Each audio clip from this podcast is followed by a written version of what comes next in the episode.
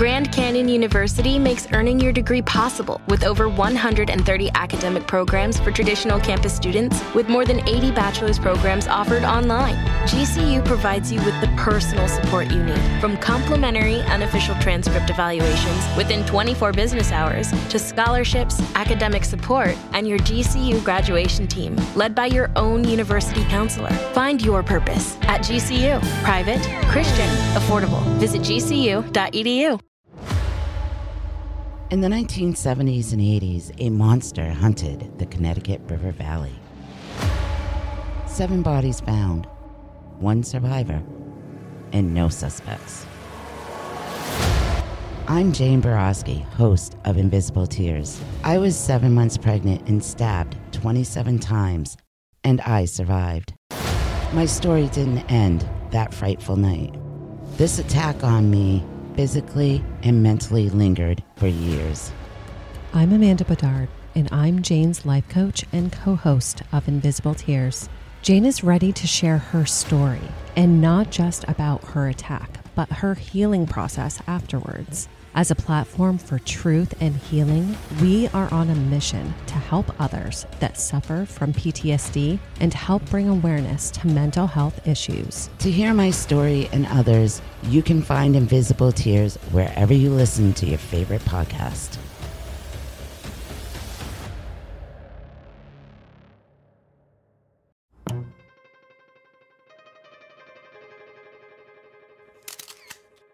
What's going on, everybody? Thanks for tuning in. Today, we have something a little bit different for you. Switch things up because recently I've been looking into stories about shadow people. There's a lot of these stories, but a lot are anecdotal, but it's an interesting topic.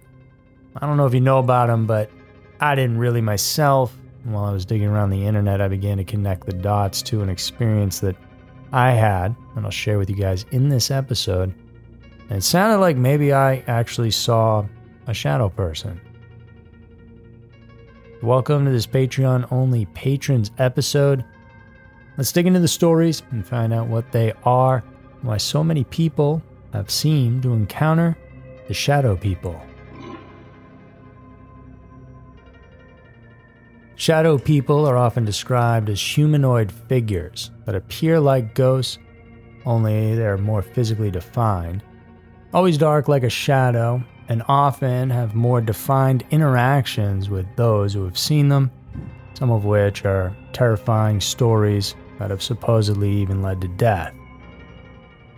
Now, witnesses, to which there are many, swear by their encounters with these entities, describing them as supernatural spirits of some kind or perhaps extra dimensional beings. Some even think they could be aliens.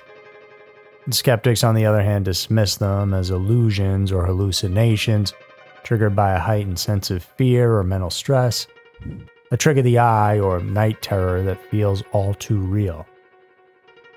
So let's break it down a bit so we can better wrap our heads around what these are. And generally, there appears to be three types. Firstly, the most common experiences are fleeting glimpses these shadowy figures are seen from the corner of one's eye, quickly crossing a wall or disappearing around a corner. It's most likely at night or in a dark place, but these sightings can happen in the day too. It's easy to write off these brief encounters as mere imagination or trick of the eye, but the unsettling sensation they leave behind is often hard to shake off. But still, many people do, and they keep it to themselves just like I have for many years until I started reading up on them. The second type of encounters are rarer and far more compelling. Witnesses observe the shadow entity for a prolonged period of time. It's during these instances that human like movements become apparent. This lingering interaction gives the witness ample time to study the entity. The way these things move, the intent behind their actions often compel witnesses to ascribe a disturbing form of intelligence to these shadows. Often they have no discernible facial characteristics, yet those who see them swear that they are looking right at them. The third and by far the rarest type of encounters involve actual physical contact. Here, the witness is touched or otherwise physically affected by the entity, further cementing the reality of the encounter in their minds. Interestingly, there's a common thread of the tall man in the hat that people have seen across different cultures. Some describe it as a man with a fedora, others say it's a top hat, but he comes at night and he imposes upon his victim a fear unlike anything they've ever felt before. In fact, it was the story of a shadow man that actually inspired the character of Freddy Krueger in A Nightmare on Elm Street, hence his fedora. Writer and director Wes Craven got the idea for the story right from the news headlines when multiple able bodied men all around the U.S. began dying in their sleep. And to this day, there's still no explanation as to why this happened. Back in the early 80s, the Los Angeles Times wrote an article that detailed the inexplicable death of a refugee child from the Cambodian genocide. This boy was tormented by sleep, gripped by a paralyzing fear that if he succumbed to his dreams, he would never wake up. His parents' relief when he finally drifted off to sleep was abruptly shattered by their son's screams, followed by a chilling silence. When they rushed to his side, they found him lifeless, a victim of an apparent nightmare that transferred over into real life. But this was far from an isolated incident, because the 80s saw a series of these mystifying deaths among young Hmong men, refugees who had fled Laos amidst a backdrop of persecution and civil unrest. The Hmong who had been recruited by the CIA to combat North Vietnamese soldiers during the Vietnam War, found themselves cast as traitors by the new communist regime in Laos in 1975. The result was a brutal mass migration under fraught conditions to Thailand and the United States. As if the traumatic journey from their homeland wasn't enough, the Hmong faced significant hardships in their adopted countries. They lived in poverty, grappling with the traumatic experiences they had left behind, and a haunting, unseen menace began to prey upon them. An eerily similar parallel to Wes Craven's horrific narrative, these affected victims were predominantly young men and teenagers. In 1981, the LA Times reported the chilling case of Yong Leng Tao, 47 year old Laotian refugee Having escaped the horrors of his homeland, Tao sought a fresh start with his family in America. But soon after resettling, he tragically died in his sleep, becoming the 13th Hmong death recorded since 1978. There were many more after that, and many theories among the Hmong community to explain these mysterious deaths. Everything from the ghosts of their past in the form of chemical nerve agents to supernatural retribution from displeased ancestral spirits, which would be more in line with the shadow people. There are stories of an old shadow woman who at night would come to those who were sleeping and sit on the chest of the victim, paralyzing them. And this is the same with the tall hat man. We know this because many people escaped death from them, but perhaps there are many who didn't live to tell the tale. In total, more than 117 refugees died this way. And to this day, doctors and investigators are left baffled, unable to pinpoint a medical explanation. The CDC later classified this eerie phenomenon as sudden unexplained nocturnal death syndrome, or SUNS. Yet the wave of SUNS deaths among the Southeast Asians, particularly the Hmong, remain largely unsolved. Shifting gears, another story from a man named Michael W. is an interesting insight into the shadow people. In the fall of 1998, Michael woke up in the middle of the night. Thirsty, he ventured into his dark kitchen for a glass of water when he suddenly felt a disturbing sensation of being watched. He looked up, and that's when he saw a figure at the top of his basement stairs, which he initially assumed to be his friend Larry. When the figure didn't respond to his call, he got freaked. His heart pounded as he pulled out a pocket knife and prepared to defend himself. Suddenly, the shadow moved towards him. In his panic, Michael lunged forward with the knife, only to watch the shadow move into his arms as if trying to impale itself. And then, in a surreal moment, the shadow passed through him, proceeding through the kitchen, into the dining room, and finally through the wall leading outside. After this unnerving encounter, he searched his house but found nothing. He was so scared, though, that he fled to his old apartment the rest of the night. Thankfully, Michael never experienced such an encounter again in the house. However, he did wonder if the paint fumes or even the uncanny coincidence of his house address ending in 666 might have played a part in the bizarre incident. Moving over to the suburbs of Knoxville, Tennessee, at an ordinary apartment complex, strange occurrences have been reported by numerous residents for some time. Many of them have had spectral encounters with a chilling entity referred to as the Shadow Person. And this complex is built on land imbued with a tragic history, as decades ago was the location of an infamous death that has never been fully explained. On April 18th of 1928, Lillian Haynes and her family lived on this land. They were a well-to-do family, heirs to a successful shoe company, well respected among the community.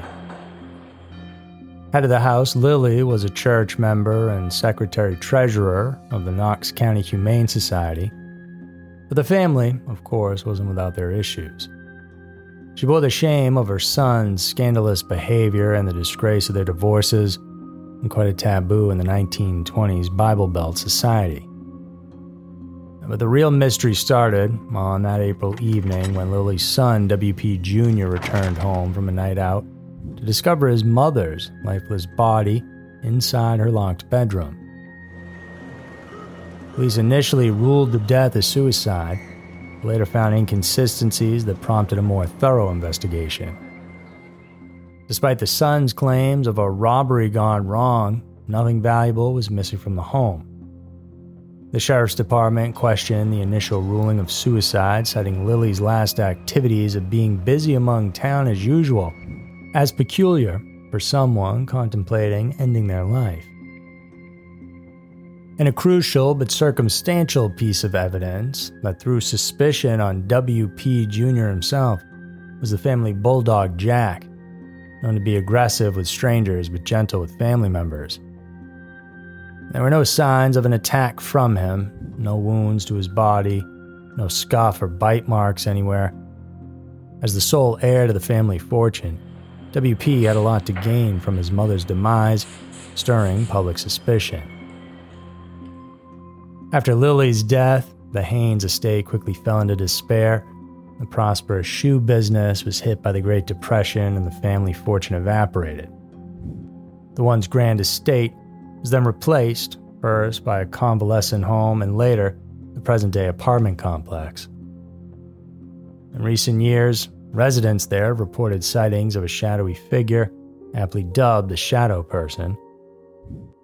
In many areas, despite it being dark in color and faceless, people feel like it belongs to that of a female. So, if it is Lily, then perhaps the shadow is a ghost, but then again, it may not be Lily at all. And that's just what the residents refer to it as, because we tend to think of any sort of apparition we see as a ghost and not a shadow person, which could be something entirely different. But what exactly could be the true nature of these shadow beings, then, if not spirits? Well, one theory suggests that they often appear during the stage of REM sleep paralysis. When we fall asleep, our bodies shut down our ability to move our muscles. And sleep paralysis is a weird in between sleep and awake time where we may have become conscious again, but our brain has yet to release us of not being able to use our muscles.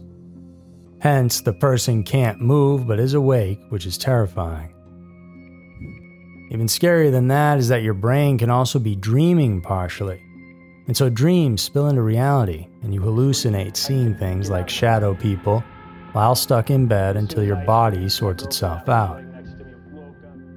Neuroscientists say that at least 20% of the population experience these kinds of episodes, though they vary in terms of how long they last and how intense they are.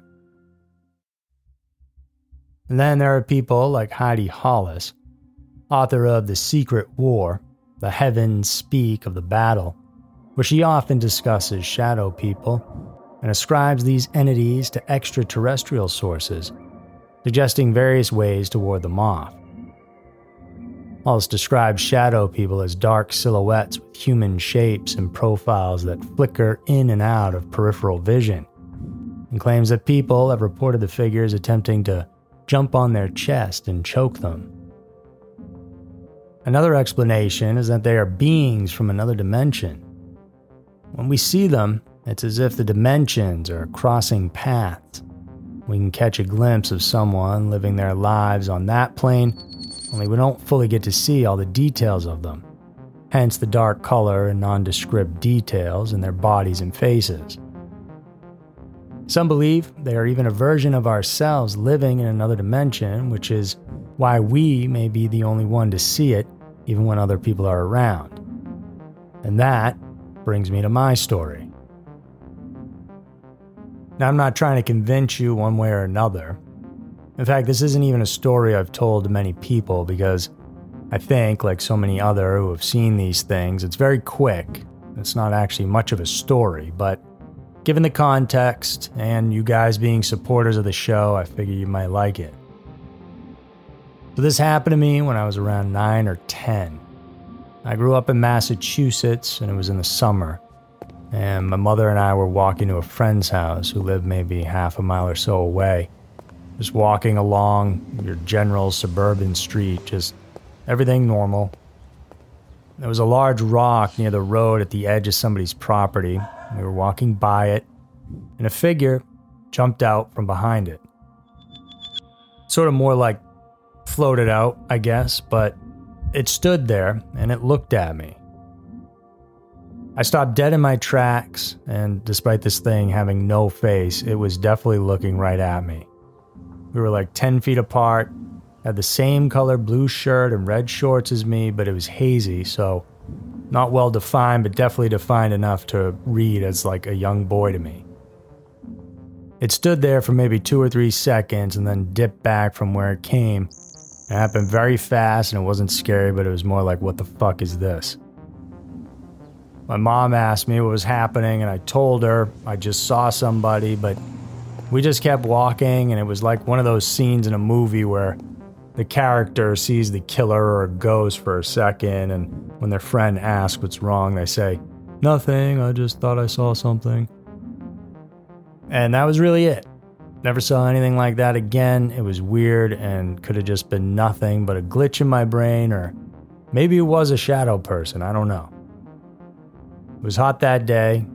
Maybe it was like the vapors of the atmosphere playing tricks on my eyes. We'll never know. And many people who have experiences like this will never know. And maybe that's a good thing. Keeps things interesting. So that's really it for this episode, guys. Let me know if you enjoyed the different format. It's not something I do all the time, but a lot of you have told me that you enjoy the deeper dives, and personally, I do too. So, something we can get in the mix here for you. Thanks so much for tuning in. Have a good one, guys. Thanks for the support and sleep tight.